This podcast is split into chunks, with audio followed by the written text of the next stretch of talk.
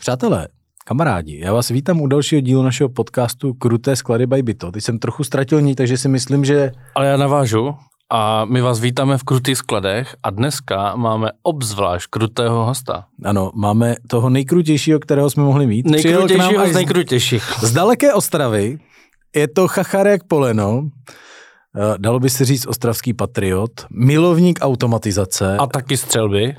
zbraní, motorek, A prostě silných motorů, krásných žen a tak. už jenom té svojí, teda, kterou No, má jasně, doma. já taky miluji různý stroje a tak. Takže Pavel Kraus, nazdar Pavle. Z Vertiflexu, Loktechu a A tak podobně. Ahoj kluci. ahoj. Tak Pavle, ty se vracíš zrovna uh, z konference Trendy v automobilové logistice. Hm? Říkám to dobře? No říkáš to úplně výborně. Tam jsme ještě nebyli a příští rok se tam chystáme. Máš takový krásný sexy hlas potom. Vypadá to, že to byly intenzivní diskuze včera večer. Fandil jsi včera? Vypadalo to jak fotbal, že? Nebo hokej. No. Nefandil jsem, ale byla živá hudba, trošku jsme se tam přeřvávali, takže jako jsem dopad, jak jsem dopad. No. Ale asi to půjde. To se samozřejmě může no, stát. Ale seš trochu orvaný jak samica, no? Ale mimochodem teda posluchači, posluchači nevědí, ale ty máš za sebou docela bohatou historii, jsi ochlup starší, nebo ochlup déle mlád, abych byl korektní, než my dva s Martinem. A taky teda už z toho ochlup víc dokázal, takže někdy po revoluci si tady vlastně zakládal Cardex, Uh, mezi tím ještě Loktech s Liborem, vydržel su toho docela dlouho, tuším do roku 2019-20, Mhm.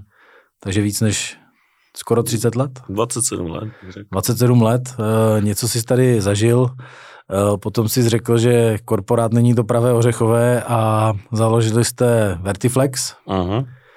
Eh, tak řekni nám trošku, jak to tady vypadalo v těch devadesátkách, že já jsem devadesátky zažil svoji pubertu, takže zatímco v devadesátkách ty už si pracoval. V 90. tak 94, 95, už si myslím, že to celé začalo. To mi bylo asi 23, tuším, tak něco. A, a ta situace vlastně vznikla tak, že eh, jeden ze šéfů Cardexu byl mimo jiné šéf firmy NCR, která dodávala počítače do Vítkovic. A já jsem pro Vítkovice dělal nějaké mm-hmm. věci. A on dostal nápad, jako pojďme udělat výstavu, budeme vystavovat Cardexy, co vůbec nevěděl, co to je. Že? A říkám, tak jo, jako to není žádný problém, že? No a vlastně jsme zorganizovali výstavu uh, v Brně na strojenském veletrhu. Myslím, že to je fakt 94. Říjen. A vlastně na té výstavě já jsem prodal vlastně první dva kardexy, aniž bych věděl, co to je. Jo. Takže tak to začalo, no a pak vlastně bylo takové krátké období, kdy jsem měl vlastně firmu, kterou jsem vlastnil s dvěma dalšíma Švýcarama, která se jmenovala Syscard, jako systém Cardex, do roku 98 a v 98 roce, a to bylo vyšším po povodních, jsem navrhl Cardexu, ať si tu firmu koupí. A Cardex řekl, že jo, no a od toho se odvíjí ta moje historie vlastně v tom korporátu jako ředitel, jednatel a zakladatel všech těch Cardexů poboček ve východní Evropě. No a paralelně s tím v roce 2004 uh, jsme dělali ještě s Liborem takovou studii pro letiště Praha. A vzniklo z toho to, že prostě dva kluci z Ostravy vyhrali zakázku na Siemensem na letišti Praha. No a tak vznikl Loktech.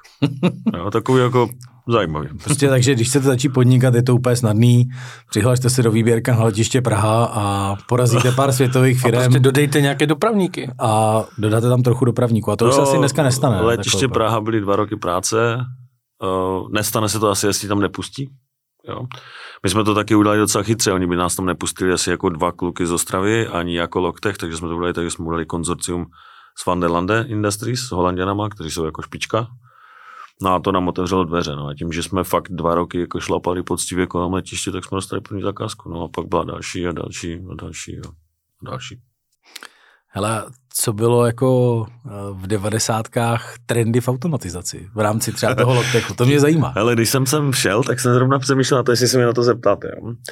A přemýšlel jsem, co byl vlastně hlavní prodejní argument. Jo? Tak hlavní prodejní argument hoši v té době bylo, že se to uspořádal a že to bylo us, jako uskladněno na výšku, jo? když se mluvíme o výtahových nebo paternostových systémech. Čiže si jako šetřil tu plochu. Nic jiného nikoho nezajímalo. Nikdo nechtěl ušetřit lidi, Nikdo to nechtěl řídit počítačem, dokonce jsme měli klienta, který ten počítač pokaždé zničil, aby nemusel používat software a furt nosil ten papír a tam si všechno psal, na to bylo strašně. Jo, takže ten argument spíš bylo, že vlastně po té revoluci už jako nebyl prostor budovat ty sklady větší a větší do šířky a většinou se existovalo s tím, co si měl. A hodně firm mělo vysoké sklady, 8 metrů a víc ty výrobní haly speciálně, že my jsme na začátku hodně oslovali jako výrobní nebo výrobce, výrobní podniky, o nějakém e-commerce se vůbec nemluvilo. A tam šlo opravdu o to, že oni nechtěli jako stavět další sklad, takže chtěli využít tu výšku. A to byl vlastně ten hlavní prodejní argument. Jsme přišli na trh s Cardexem v době, kdy tady už byla konkurence, která tady měla několik stovek strojů. A Jaká jsme byla konkurence, tak pro zajímavost německý Henl Aha. v Plzni, to je ještě pan Šole, když ho vlastnil, teď se na nás asi dívá, protože asi víte, že odešel. A vlastně přestože to byl konkurent, tak se to stal jako kamarád, v podstatě to byl. No a on se soustředil spíš na ty office věci, protože dělal takové ty generální ředitelství CL, VZP a tak dále, velký archiv eh, v Česaně, no a já jsem viděl tu mezeru v tom průmyslu. A tam jsme na to tlačili jako hodně.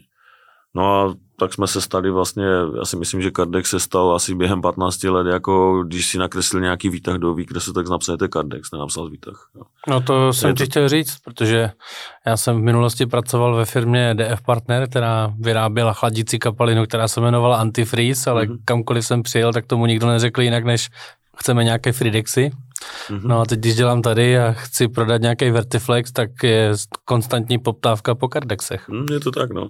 Jako brand Everness jsme vybudovali úplně špičkový. Excelentní, no. Jo, dokonce to šlo jednu dobu až tak daleko, že mě si jako pletli jménem, jo, místo Pavel Kraus psali Pavel Cardex, jo, a takové.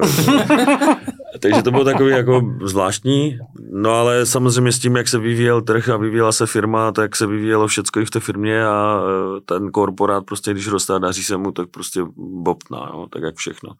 A bobtná až do fáze, kdy někdo, kdo neprodává, říká tomu, kdo prodává, jak to má dělat. Jo? A to byl takový jako konec mezi mnou a vlastně korporátem. Nebyl to žádný jako rozchod e, na válečné stezce nebo něco takového. Mě, když se někdo zeptá, tak si myslím, že to byl super tým a je to super tým v tom Cardexu, tak jsou to lidi, které jsem si všechny přijmul, že. A jako my si vážíme konkurence a nemám žádnou jako, jo, jako špatný pocit z minulosti, nebo ne, naopak. Jo. a ještě jedna věc, to musím tady říct, protože to mi napadlo, když jsem, se, jsem šel, tak uh, mi všichni volají, že, a píšou mi ty SMS, já se na to tak díval, říkám, v 90. letech si měl záznamník, pevnou linku a fax na ten termální papír. Jo. Takže když si tu objednávku nepřečetl do týdne, tak ona zmizela. a všechno fungovalo. jo, všechno fungovalo, prostě Ale všechno šlo. Jaký byl tvůj první mobilní telefon a kolik vážil? Asi si pamatujete svářečky Motorola, nebo jak se to jmenovalo, taková ta obrovská věc s tím krouceným. To bylo ještě, jak se to nosilo jako na, na no, tak tašce? Jako to mám taky takovou jednu... Kufřík. No, kufřík. Za, za 180. Tak. No, za 180 a 180 si platil za ty telefony, že ti někdo zavolal, jako a to bylo prostě vtipné, když třeba byla výstava v Brně a tam si přišel jako na bar a všichni vytáhli ty telefony a položili na ten bar. To vypadalo jako elektrikáři, jo. to bylo prostě takový zajímavý. A pak ještě s tím jsem měl takovou jednu věc, jako moje třetí nebo čtvrté nebo páté auto, už nevím, bylo Audi 90. A v Audi 90 tehdy přišla po tom velkém telefonu, po té svářice přišla taková placatá Motorola s takovýma vlnkama a ona měla tehdy chlapi 15 W výkon, jo? ne miliwatt, jak má dneska mobil, 15 W. A když jsem ten mobil, ten mobil jo, položil na sedadlo tak a zabrzdil tak on spadl. Takže já jsem to vyřešil tak, že jsem ho dal na zem a dal jsem si to sluchátko na přístrojovku. Když jsem na křižovatce vyřadil a je běžel se na volnoběh, někdo mi zavolal, tak zhasnul motor. to normálně to auto nevědělo, co má dělat, jo? tím výkonem 15 W, to je prostě úplně blázinec, jo? takže to jsou takové jako věci, takové ty glíče, které se ti vracejí z té, z té minulosti a jsou takové jako vtipné někdy. No. Ale měli jste třeba v těch devadesátkách nějaký takový ten jako případ, že by u vás někdo něco objednal, pak se zjistil, že to byl bílej kůň a, a zdrhnul. Um, mm. Jako ten, ta moje filozofie toho biznisu, a tak vy mě znáte asi, je hodně i o tom, jako že si věříme a je to takový ten gentleman agreement. Já jsem tak byl naučený od našeho bývalého šéfa, jako pana Millera, který vlastně mě do Cardexu dotáhl a na tom hodně stavím, ale samozřejmě eh, korporát je výhodný nebo výborný v tom, že se naučíš si proklepnout toho klienta. Takže my jsme opravdu, musím zaklepat, měli štěstí, že jsme nepotkali nikoho, kdo by nás chtěl vyloženě obrat na mm. něco. Potkali jsme některé, kteří třeba zaplatili později. Jo, to se stalo. Paradoxně teda velká zahraniční firma, nechci jmenovat. jo, kde mi řekli ty tři červené písmenka, to je vaše záruka, pane Kraus. Já říkám, no já chci peníze, já nechci písmenka. jo, takže, takže tak, no, ale prošli jsme tím jako docela dobře, no. Neměli jsme nikdy žádný problém, já jsem v Kardexu dal i Rusko, to asi víte, jo, takže jsme dodávali do Ruska a tam paradoxně eh, musím říct, že Rusové platili líp než Němci. Jo, ti platili okamžitě všechno. Jo, to prostě bylo bez problému. A docela se tam toho i dost prodalo. No, takže... A vy jste vlastně kromě Česka dělali, že Slovensko, Polsko, po Baltí, Mm-hmm. Já jsem měl vlastně celou východní Evropu a v Cardexu jsem založil vlastně všechny pobočky Cardexu, jako Cardex Slovensko, Cardex Česko, Cardex Polsko, Cardex Rusko. On, Cardex Rusko nebyla entita, bylo to jako subdivize, ale měli jsme tam vlastně jakoby distributory. Mm-hmm. A vy jste vlastně uh, byli chvíli nějak sfúzovaný ze Stou, že jo? Nebo tam chvíli, mm-hmm. jak, jak to bylo? Mm-hmm. Stou koupilo Cardex a pak zase prodal? Uh, já teď ti nevím, to jsi mě zaskočil. Já si myslím, že Cardex koupil Stou. Jo. Jo protože byl nějaký nápad jako nějaké, nějaké fuze ve smyslu, oni mají regál a my možná budeme mít jinou konstrukci stroje, že tímto směrem to šlo. Pak tam byla taková ta rošáda mezi těma velkýma bosama, kdy vlastně CEO ze Stou se stal CEO celého Cardexu a, a zpátky. A nakonec se ty dvě firmy rozešly, protože prostě zjistili, že ta automatizace jde úplně jiným směrem než uh, regál, jako klasický.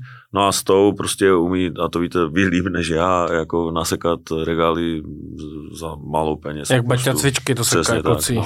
jo. Takže tak. No a pak teda Uh, tě omrzeli léta v korporátu, sebral si svého bohouše? No, bohouš nešel hned, protože já jsem... Já Dělal drahoty ne, chvilku? Ne, neřekl bych, že drahoty, spíš, spíš to bylo tak, že já jsem se vrátil do firmy, kterou řídil vlastně můj společník, je Libor Mihálka. A já jsem se potřeboval rozkoukat, protože jsem přišel do něčeho, co už nějakým způsobem běželo. Běželo to prostě na nějakém 150 milionovém obratu, což nám stačilo tehdy, když jsem byl zaměstnaný ještě někde jinde. No, když jsem do té firmy přišel, tak jsem jako řekl, hele, spoustu věcí musíme změnit, jo, musíme trošku přitlačit na pilu, rozšířit ten obchodní tým. No, prostě jsem si přinesl ty věci z toho korporátu, jako třeba mm. budget, jo. Protože když máš soukromou firmu asi tam sám, tak žádný budget si v podstatě nemusíš dělat. Tak jsme to zavedli, že to začneme používat. A Bohušovi jsem řekl v podstatě, hele, ty si to rozmysli, že máš dobré místo v Cardexu a máš docela pěkné peníze. A popřemýšlej nad tím, co chceš dělat. Protože Bohuš taky dostal na tu hranici toho, kdy pochopil, že ten korporátní svět a pohled na věc není úplně to, co ho jako přitahuje. My jsme tam ještě takové extempore, kdy jsme vymysleli vlastně takovou tu světelnou lištu na ten předek toho, toho stroje a korporát nám prostě řekl, ale to je vlastně naše. Jste to vymysleli, když jste naši zaměstnanci. Já říkám, no já nejsem jako vývoj, jo. já jsem obchod. Tak nemám pocit, jako že to vaše. Jo. A takhle to nějak skončilo. No a Bohoušovi vlastně jsem po roce a půl, tuším, co už jsem byl s Cardexem dvou letech, řekl, hele, pojď k nám, založíme Vertiflex a zkusíme dělat ty stroje jinak a po svém. Našli jsme si vlastně malého výrobce, protože pro Cardex jako Veland není žádný konkurent, když tak vezme, bavíme se o třech a půl tisících strojích versus 500 strojů. To je jako prostě, to je jak velká garáž a malá garáž. Ale oni nás zase nechají kecat hodně do těch firmwareu a do těch věcí, co my jako chceme na ty stroje dostat a co víme, že chce ten, ten klient. No a vlastně z toho jsme se dostali až do fáze, kdy vlastně vznikl Vertinote, jako náš software, že, do kterého jsme nainvestovali docela velké peníze. No a Vertinote dneska je ve fázi, kdy vlastně je to taková multifunkční platforma, která má nějakou umělou inteligenci v sobě, co se týče skladování, pikování a podobných věcí. Ale jedna z důležitých věcí, která se nám povedla, je Material Flow Controller, takže máme vlastně jakoby program, který dokáže řídit linku, dokáže řídit roboty, dokáže řídit všechny stroje všech výrobců a to nám otvírá dveře. No, ale tak když už jsme teďka v úvozovkách řeknu toho chlubení trochu, uh, tak uh, vím, no, že... to není chlubení. Ne, to spíš myslím, a ještě je to dlouhá cesta. Teď jo. jsem to chtěl říct jako v úvozovkách, ale spíš jsem ti to chtěl jako nahrát, tak po, pojď se trošku jako tady blízknout, eh, kam už se dneska Verti, Vertiflex a Logtech posunul a, a co vy tady vlastně dneska zastupujete. To znamená, když k vám někdo přijde dneska, eh, ať už z oblasti e-commerce nebo prostě nějaký výroby a řekne tak, chlapi, tady Michalko Krauzy, uh, po Ostravsku, pičo, chci no. nějakou automatizaci, tak co mu všechno nabídnete, kurva? No A za dobré love. jako by... A co teda sluší se říct, že jsme jako partneři, že si pomáháme a některé věci i děláme společně. trhu. No tak důležitý v těch dvou jménech si zapomněl říct to třetí jméno a to je ten Bohumil. Jo. Ten Bohouš Tenický nám přinesl chaos a sorry Bohumile, a k tomu nám přinesl samozřejmě ty svoje nápady a to know-how, co se Jak týče to má na té vizitce? Dream Alchemist. Dream, Dream ano, Alchemist. přesně, no. To, ale to sedí. Jako. To sedí, no. jo. A Bohouš je prostě ultra inteligentní člověk a některé věci si samozřejmě neumí zorganizovat, což je jako pochopitelné, ale pro mě bylo zase důležité to, že kolem něho vznikl tým jako relativně mladých lidí, že ty jsi to řekl správně, mě je letos 52, Mladý člověk. mladý člověk, no. A mám v týmu, který dělá IT, prostě lidi ve věku 30, 32, myslím 28 a tak dále, jo. A je to strašně zajímavé vidět, jako, že oni přinášejí trošku jiný pohled na, na věc, jo, a já na sobě sám vnímám, že máme trošku klapky, jo, že, že jak to děláš pořád? A děláš to relativně úspěšně, to znamená, vždycky se ti to nějak povede, tak začínáš mít takové to tunelové vidění. No, oni to vidí trošku jinak. A je to velká pomoc, takže jako za to musím poděkovat eh, celému tomu týmu. Takže dneska ty jména jsou fakt jako tři. Jo? Nejsou dvě, jsou tři. Bohužel je vlastně i společník v podstatě. Co se týče Vertiflexu, pravděpodobně se stane i společníkem v. Do budoucna to je takový nějaký plán, není to nic tajného, takže to říct můžu tady. No a co můžeme nabídnout? Eh, Potenciálně Bohouš bude jako zajímavá partie. No, ale bohu, že sympatiák a navíc je zadaný, takže... A vy jste na kluky nebo co? Ne vůbec, ale tak Bohu, že, bohu, že můj, na tom čaj. musíme si ho sem taky pozvat. A já si- řekl a myslím si, že by to- pikošky. Však já jsem mu právě říkal, ať, ať, ať jde s náma, s tebou, mi říkal Martine, eh, když se tak dívám do diáře, tak viděl bych to tak na září. Jo, jo, jo, jo, tak to je náš Bohumil. Ale mezi tím si odskočí na loď, jo, jako prostě v pohodě. no, ta Bohuš jako to je jako kapitola sama pro sebe, jo, to prostě si myslím, že je taková persona, která ty je, zážitky s ním jsou jako fakt jako šupa, jo, to jako Intenzivní. in, intenzivní. Jo, Ne vždy jako, pozitivní. Jenom, jo, já si Já myslím, řekl, že že vždycky pozitivní. na konci byly všechny jako nějakým způsobem pozitivní. Jo? A některé věci jsem se dozvěděl jako ex post. Jo? Jako, že třeba když tam nastupoval, tak nastupoval bez řidičského průkazu. Tvrdil, já ho mám. Aby mi to dokázal, tak dojel 120, která se dechla prostě před firmou a tam stála tři roky. Jako. jo? A takový. Jo? Takže, eh, no prostě, bohumil. No. A ty se mě ptal, co můžeme nabídnout. Jo? Tak eh, ta hlavní věc, v čem my si myslíme, nebo v čem já bych se chtěl lišit, a myslím si, že to mluvím za celý ten tým, eh, my chceme být ne ve vztahu dodavatel-odběratel a kupující a prodávající, ale ve vztahu partner. Jo. My Mhm. chceme prostě rozumět tomu, co ten zákazník má za problém a chceme mu nabídnout z toho, co my umíme, to nejlepší, s tím, že samozřejmě jako porovnávat cenu s konkurencí, možná, že porovnávat řešení, ale jako mojím cílem dneska není prodat všechno za každou cenu. Což je obrovský taky jakoby úleva proti té korporaci. Uh, jsme schopni servisovat, to znamená, jsme schopni prostě dělat kompletní lifetime services po celou dobu, co ten eh, produkt existuje, jsme schopni ho designovat, nakreslit, jsme schopni vyrobit, nevyrábíme všechno, jo, jsme spíš integrátor, že ty složité věci nevyrábíme, ale dopravníky a podobné věci už dneska vyrábíme. Programujeme to, že máme vlastně program 2, jo, jako software, který to řídí, ale máme i PLC vlastně program, který řídí ty komponenty v tom systému a umíme to celé jako docela pěkně integrovat dohromady. Pak tady ještě tak trochu máte zastoupení. Máme zastoupení. Máme zastoupení samozřejmě Vélandu, což my dneska prodáváme ty stroje pod značkou Vertiflex, to vy víte líp než já asi. Eh, Máme zastoupení Geeku, což jsou vlastně roboty, jo, Geek Plus. A děláme samozřejmě ještě s dvěma velkýma firmami, jako je Fanderlande, děláme se Swisslogem, jako hodně.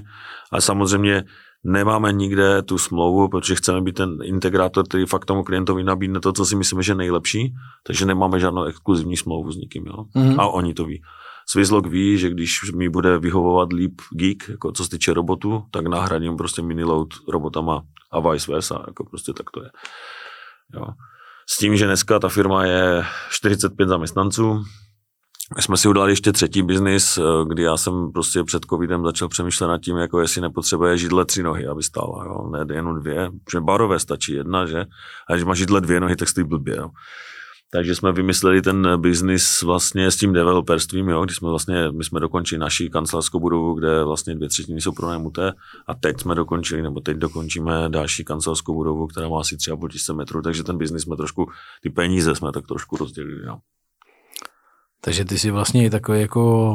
Uh, Stavitel, no. Lehce průmyslový pr, uh, nebo uh, kancelářský developer. No já jsem se lek, že řekneš patamat. Tak... ne, ne, ne, to bych si samozřejmě nedovolil. Hele, a uh, co třeba dneska vidíš, uh, že se jako změnilo v porovnání jako ta předcovidová doba a pocovidová, co se změnilo v té automatizaci u těch firm, za co jsou ochotní platit, na co se jako dívají víc jako zajímavý ze zajímavějšího pohledu a, a na čím přemýšlej? To je docela jako hezká otázka, jo? nad tím jsem se myšlel hodně. My jsme, a vy to víte taky, jsme zažili úplně brutální boom e-commerce v době covidu. Jo? V zásadě třeba Rohlík naučil nakupovat i důchodce, kteří nepoužívali internet přes internet. Ale ty čísla v tom covidu strašně pokřivili ten pohled na trh a na ty vývoje. Jo? Dneska vidíme třeba po covidu, že někdo, kdo předpokládá 30-40% růsty, je na deseti a je šťastný. Ale jako e-commerce roste. Ale další věc, kterou covid strašně změnil, je i pohled těch majitelů nebo těch investorů eh, na to, kolik chtějí mít zaměstnanců a za jakých podmínek. Protože samozřejmě covid se všema těma opatřeními, které byly, byl šílený oprus, že od masek přes nesmíš do kanceláře, můžeš do kanceláře, pak máte mít home office, pak ho zase nemáte mít. A toto dost ovlivňuje dneska i ty jakoby váhavé, kteří stále používali všechno jako řeknu manuálně nějakým způsobem, možná vznikla nějaká třeba transportní linka, ale nic to neumělo, jenom to transportovalo věci taky dneska i ti váhaví jako vážně přemýšlejí nad uh, automatizací, ale strašně zajímavé je, že už nepřemýšlejí v milionech, ale spíš přemýšlejí v desítkách milionů korun, mm-hmm. že pochopili, že nemůžeš tu automatizaci udělat jenom částečně, musíš to dotáhnout do konce. A na začátek je řízení, jo, jako data, informace, všechny ty věci potřebuješ. Takže to se změnilo hodně. No a pak se změnilo, což mě jako potěšilo a je to takový asi fenomén doby, že už máme i klienty, kteří vlastně nepřemýšlejí nad návratností jako jenom v těch číslech, ale mám třeba tady v Praze klienta, který říká, pane Kraus, já už nemůžu udělat nic jiného než automatizaci, protože tady nejde o to, jestli se mi to vrátí, tady je o to, že já nemám lidi. Já je nedostanu do práce, takže já, když chci udělat dvakrát větší obrat, tak potřebuji při stejném počtu lidí mít dvakrát větší výkonnost. A to neudělám bez automatizace. Já, takže mám dneska klienty, kteří ani nepočítají Neříkám, že nepočítají peníze, jo, ale prostě když se počítají to návratnost, ne, to není podstatné. Já vím, že za rok prostě to nebudu mít lidi a potřebuju to mít automaticky. Jo. Takže tak. Tak to je dobrý, to se svítá na lepší časy. No tak uvidíme, co se všechno stane, že jako, budeme mít ještě asi nějakou energetickou krizi a já nevím ještě jaké krize. To určitě Ale ne. jako... Tady budeme myslím, za, my, za panelovaní, tady bude celá Česká republika, jeden a, velký solár. Já si myslím, že to nějak zvládneme. No, já jsem říkám, optimista. What doesn't kill you makes you stronger, takže no. já, to je bez, ale jak si potom třeba ty vybíráš jako lidi, tvoje hledisko a tvoje zkušenosti? No tak inspiroval na... jsem se tebou. Jako. Co znamená teda? No některé věci tady asi nemůžeme říkat, jo? Dobře.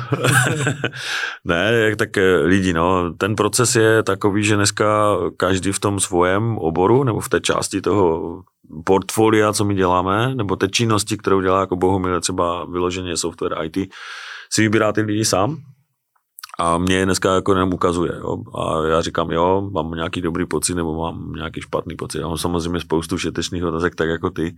A některé jsou vyloženě provokační, že jo? To, tak to známe všichni.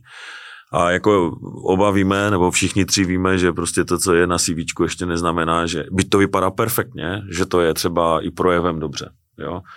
Má samozřejmě eh, pro mě hraje důležitou roli, eh, nechci říct přehnané sebevědomí, ale poznáš hned, když ten člověk prostě ví, o čem mluví a je vyrelaxovaný, protože já už nechci žádný stres. Jo.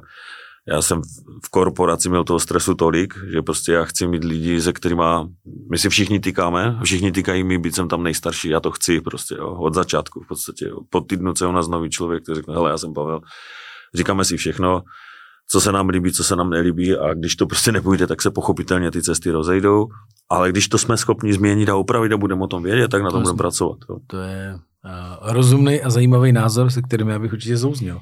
Proto tady Martin je takhle vyzenovaný. Že? No jasně, já tady úplně Na toho šoku. Ty jsi v šoku. Víš, to máš kapitánský zkoušky, kurz na vysílačku a všechno v zenu. Jo, jo. Všecko zenu, všechno vyšlo. No, tak si říkal, že jsi užil dost stresu v tom korporátu, a, tak jak teďka odpočíváš, aby si byl jako právě v tom zenu a nebyl vystreslej? No tak víš co, zásadní a strašně zajímavý fenomén je, že já jsem byl vlastně víc vystresovaný, když jsem spravoval cizí peníze, než spravuju ty svoje. Jo. To je prostě pro mě, jako když nad tím přemýšlím, tak je to úplně šokující. Takže Proč já vůb- jsem byl ve stresu, jestli vyjde kšeft pro naše akcionáře a jestli mi vyjde budget. A daleko míň jsem ve stresu, když vezmu své peníze a investuji jako do softwaru, že vezmu 10 milionů a dám je prostě do vývoje a vím, že je neuvidím, možná dva roky, možná tři, tak to nebyl žádný problém a v Cardexu to prostě problém byl. Jo. Tak to je, už asi to je jedna z věcí, kdy mám pocit, že jsme jako více všichni vyrelaxovaní, protože ono to je, když ty jsi nervózní, tak jsou nervózní všichni, že jo. No a druhá věc je, eh, samozřejmě se snažím teď hodně jakoby omezovat uh, takový ten přístup k těm informacím, jo, protože jedna z věcí, která mi hrozně lezla na korporátu, na nervy a celosvětem korporátu je, že ten příjem mailů do tvého mobilu je 24 hodin denně. Jo. A ti píšou od Spojených států až po Japonsko a ty tam nemáš. A když si jako já, jo, mi se objevilo, že tam něco mám, tak jsem se šel podívat. Podíval jsem se v sobotu, v neděli, v noci, ráno, furt a teď jsem to úplně zrušil. Na mojem mobilu teď neuvidím, že mi něco přišlo pak mi volají lidi, jako jste vy dva, že jsem dostal mail a neodpověděl jsem. Jo. Takže já jsem asi vyrelaxovaný a ty ostatní ne. Jo. Takže to jsme trošku omezili a i jsme to jako zavedli do té firmní kultury, protože já už jsem dneska říkal, já si prostě nepřeju, abyste psali maily našim zaměstnancům v sobotu a, a jo, ve čtyři hodiny ráno, k čemu to je dobré. Jako, pošlete v pátek do šesti a pak se to pošle v pondělí v sedm ráno. Takže to jako pomohlo. No a pak samozřejmě ještě taky zajímavá věc, eh, mám jako pocit, že mám menší snahu kontrolovat ty lidi, jo? že tím, že jsou to moji lidi, že jsem si je vybral, že jako jim věřím, že je nemusím pořád kontrolovat, že tam nehraje žádná politika roli, jo? protože prostě korporát, že má korporát 2000 lidí, tak vždycky je tam nějaká politika. A ta u nás prostě není. A tím, že je to hodně napřímo, jakoby i ta komunikace a i to, že potkáváš ty lidi a všechny znáš, a znáš všechny jejich problémy, tak prostě máš jakoby větší důvěru. A tím, že méně kontroluješ, tak máš víc času pro sebe. Že? jo. A moje zábava, to asi víte, je občas něco rozbít nejlépe na jednom kilometru vzdálenosti. Že? jo. Takže home office jsou u vás jako mají zelenou, jo? Hele, ho, home office um, mají je všichni schválené, jo, že je můžou používat, ale jsou lidi, u kterých to vůbec neřeším a jsou lidi, u kterých jako to kontrolu trošku, jo. Protože mám, a to máte asi vyzkoušené, já třeba nejsem na home office schopný dělat doma, jo. Mám šestiletého kluka, který chodí a furt tati, tati, tati, tati a je schopný mi projít před kamerou i za kamerou, jo. Prostě je úplně šílené, uprostřed konference jde tam a, a ještě u toho laxichty, jo. Takže se tam všichni jsme na té druhé straně. A, takže já doma nic neudělám, takže já za sebe třeba ten home office nemám úplně jako v lásce. Mě vyhovuje, když si můžu sednout do své kanceláře a udělat si v klidu svoje věci v práci a vím, že když něco potřebuju, tak otevřu dveře, zajdu si na back office třeba, zeptám se ho, co potřebuju vědět. Jo? A samozřejmě podle typu lidí jsou lidi, kteří oddělají stejnou práci jak v kanceláři, tak na home office, protože mají prostě nějakou svoji vnitřní Sebedisciplínu. sebekontrolu, jo, nebo něco takového. A jsou lidi, na- o kterých víš, že ti prostě udělají 50% toho, co by udělali, když občas projdeš do kanceláří. no. Takže je to dneska individuální, ale home office není problém u nás. Super. Co Jdeš k nám, nebo co? Hele, takhle, já Tak rád, tak nějak- rád do Ostravy jezdím, že jo, tak si jistě pamatuješ z poslední návštěvy, tady když Martin se zdržel na schůzce, tak už tam umím zjezdit i městskou hromadnou dopravou, a je to super. Navíc gastronomicky tam mám oblíbený své podniky. No takže, tak už máš i ten přízvuk správný, jo. Uh, a už umím občas i ten se, přízvuk. teď se ještě musíš naučit říkat Pražákům, že u nás se rube uhlí pořád a že zatímco všude v republice se hodí v 65 do důchodu, u nás se umírá na šachtě a když umřeš, tak tě strčí do, do jámy, zakryjou jílem a staneš se uhlím, no. jako Ostrava, jako. Takže no a co takhle, jak, jo a mimochodem máš nějakou zkušenost teda ty ze šachty jako osobně? Když už no tak, teda... Eh, hele, já jsem se tomu vyhýbal jak čet kříží, byť teda samozřejmě na šachtě se dalo prostě před 90. rokem nebo na, te, na tom přelomu vydělat jako pěkné peníze. Tak to já vím, že... Samozřejmě jsem tam byl, jako byl jsem se tam podívat, jo, byl jsem se podívat, eh, jo, jestli vám to řeknu správně, myslím, že to byla hlubina, důl hlubina, mm. který má dneska, myslím, 1600 metrů. Nevím, kde jsem byl v třetím patře, mě to úplně stačilo. No a pak jsem tam byl několikrát na exkurzi, vždycky, když někdo přijel a chtěl se podívat na šachtu, tak jsem řekl, tak pojďte, já vám to ukážu. Jo, ale zase jsem se naučil všechen ten cirkus okolo, protože Ostrava byla unikátní tím, že e, na jednom místě to vytěžil, to uhlí si proměnil v koks, narval si ho do vysoké pece a vyteklo jako železo. A to všechno bylo na jednom kilometru čtverečním, že? Takže, takže tak. Tak na co jsme se ještě chtěli zeptat? No chtěli jsme se zeptat, eh, jak se, jak, jak se Pavel zábaví, když zrovna nepracuje. Kromě střílení teda. Ale tak eh, já už jsem říkal, mám Bertíka, že jo. Můj syn se jmenuje Albert a on je takový jako i čistý čte mysli, jo, to určitě znáte taky s dětskama. Jo, tam nemůžeš prostě myslet na něco a hrát si s klukem a stavět s ním Lego nebo s ním být, jezdit na kole to prostě a u toho plánovat budgety, to prostě nejde. A já jsem se ale tomu jako přizpůsobil, jo, že prostě přijdu domů, mám doma kluka, věnuju se mu a u toho odpočívám. Máme dva psy, jo, víte, že nám umřeli v podstatě během jednoho roku dva psy, tak už přistal doma třetí, zase Rottweiler. Takže je to prostě zase práce i s tím psem, protože Rotvík zrovna není pes, kterého někde odloží, že on bude normální. Jo? To je jako prostě, mm, bohužel musíš občas jako, neříkám, že být tvrdý, ale prostě tu disciplínu potřebuješ budovat, no musí vidět do velí. Jo? Jednou to bude mít 60 kg, že jo. No a mám třeba radost z toho, že i ten můj kluk se naučil, jak s tím psem zacházet, jo? že už to štěně prostě za ním jde a když mu řekne sedni, tak sedne, jo a tak dále, a tak dále. No, takže to jsou takové moje zábavy, no a pak samozřejmě ty moje výlety po lesích, že, to jsou asi už legendární s tím mojím jeepem, který jsem si nechal postavit a pak střílení. A občas motorka, no, není to. Ale GSO si prodával, teďka jsem někde viděl. GSO jsem střelil, zůstala mi raketa jako Triumph, uh, Rocket, trojka a zase nějaké BMW přistane, se nebojím. a máš už jako vyhlídnutý, že to bude zase GSO, nebo spíš nějaký, mně se docela líbí teďka takový ten jejich Café Racer, že jo? No, můj nevlastní syn Jakub, který bydlí tady v Praze, si koupil teď Cafe Racera vlastně BMW. A je to pěkný, ale je to takový prskolet, no, jako, je to takový jako subtilní a to mám rád, že to je takový pořádný. Na kafe. Prostě. Jako ten Triumph. A Triumph je strašná mašina, jako, to je prostě, Triumph přistal doma ne pro Triumfa, ale protože to má 2,5 litrový motor, že já, já jsem se na to díval, říkal, jako to, že to nezakázali v EU, to je jak divné, jako, tak jsem si ho koupil. No a to je prostě takový uh, čiští z hlavy hodně, jo, protože to prostě, když ho točíš plynem, tak to, to jede pekelně. Uh, teďkom jsem to měl u kluka, který v podstatě mi na to chce, nebo mi chtěl být hladěný výfuk na to a ten mi říká, hele, já jsem z toho vytáhl mapu a zjistil jsem, že když ty až 100% výkonu jako na plynu, tak ten počítač otevře na 70% klapku tam je 30% prostě zakoupaný pes někde v tom softwaru. Takže já vím, že to může jet víc, nevím, jestli to potřeba, asi ne. No a když se bavíme o tom, jestli GSO, no tak GSO bude určitě taky. Jo, GSO to je taková moje mm, asi láska, jo, protože moje první motorka byla Ježíš Kajiva 900 Elefant, tuším, s motorem mm-hmm. z mhm. Ducati. A pak už to byly jenom brambory. Jo.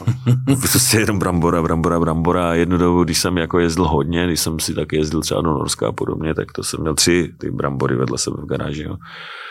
No a teď to vypadá tak, že asi 16 stovku Begra, káčko bych si koupil a pak zase GSO, takže budou zase tři motorky. No. Takže bude cesták a... Jo, nedává to smysl, že máš jeden zadek a máš tři motorky, ale tak jako... No. Jo, tak ty máš takový správný chlapský choničky, to se mi líbí. Auta, motorky, pistole. Auta, jo. auta už jako ani ne, jako teď, teď jako je zabava ten, ten terén nějak, jo, protože to je takový můj monster truck, jo, takže ty moje zábavné koníčky, kdy přejíždíme auta od sousedů.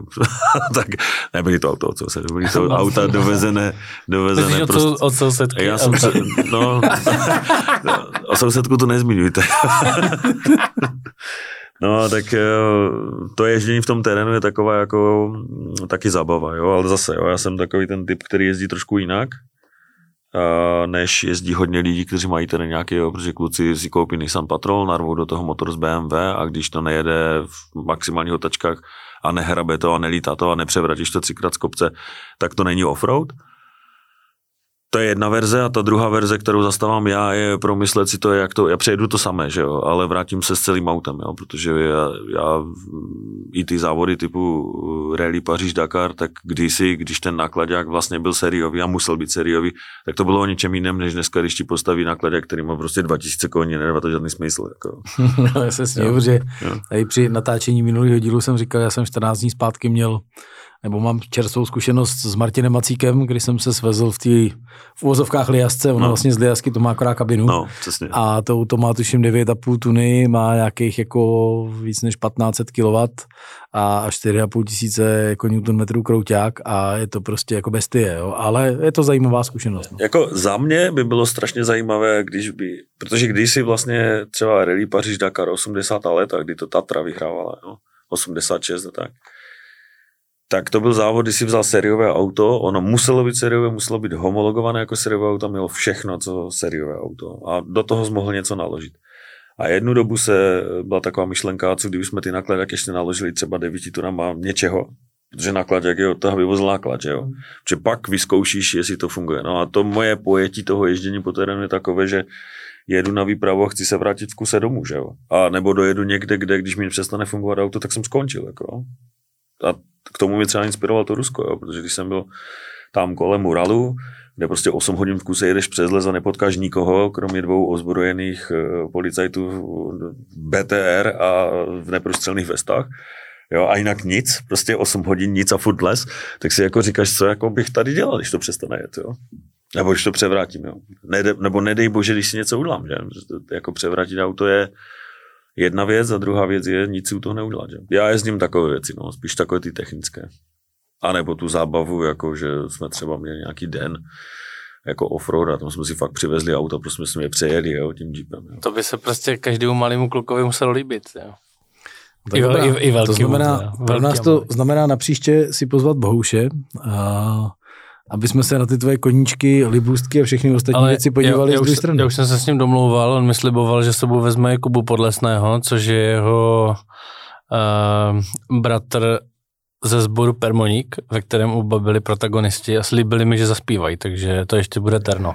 To bude dobrý, no. Ale až září. Ale Kukuba je konec konců jeden z členů toho týmu, u kterého já mám pocit, jako, eh, že to hodně dává smysl, že se dobře doplňují a že je přínosem jako pro ten tým i, i, i jako pro mě. Jo. On si některé věci trošku víc bere, než bych si je bral já, jo, a tak to jsou ty povahy, ale jinak za mě super. Jo. Jako teď musím fakt zaklepat, že to tam bude slyšet, že si myslím, že ten tým je teď jako dobrý. No. A pak spolupráce s váma, že? Jo. Která si myslím, že samozřejmě zaskřípe čas od času, ale myslím si, že se to ubírá tím správným směrem, který chceme. Jako. Tak, Přesně. může stát, že to občas zaskřípí. Musíme tady na český trh, eh, prostě musíme tady český trh pořádně zasypat věžema, že jo, Pavel? No. Abych řekl až spenetrovat. Spenetrovat věžema. tak jo, Pavle, tak mi děkujeme za rozhovor a uh, příště se budeme těšit na Bohuše s Kubou v září. Ať se daří. Měj se. Díky, synci. Čau. Čau. Čau.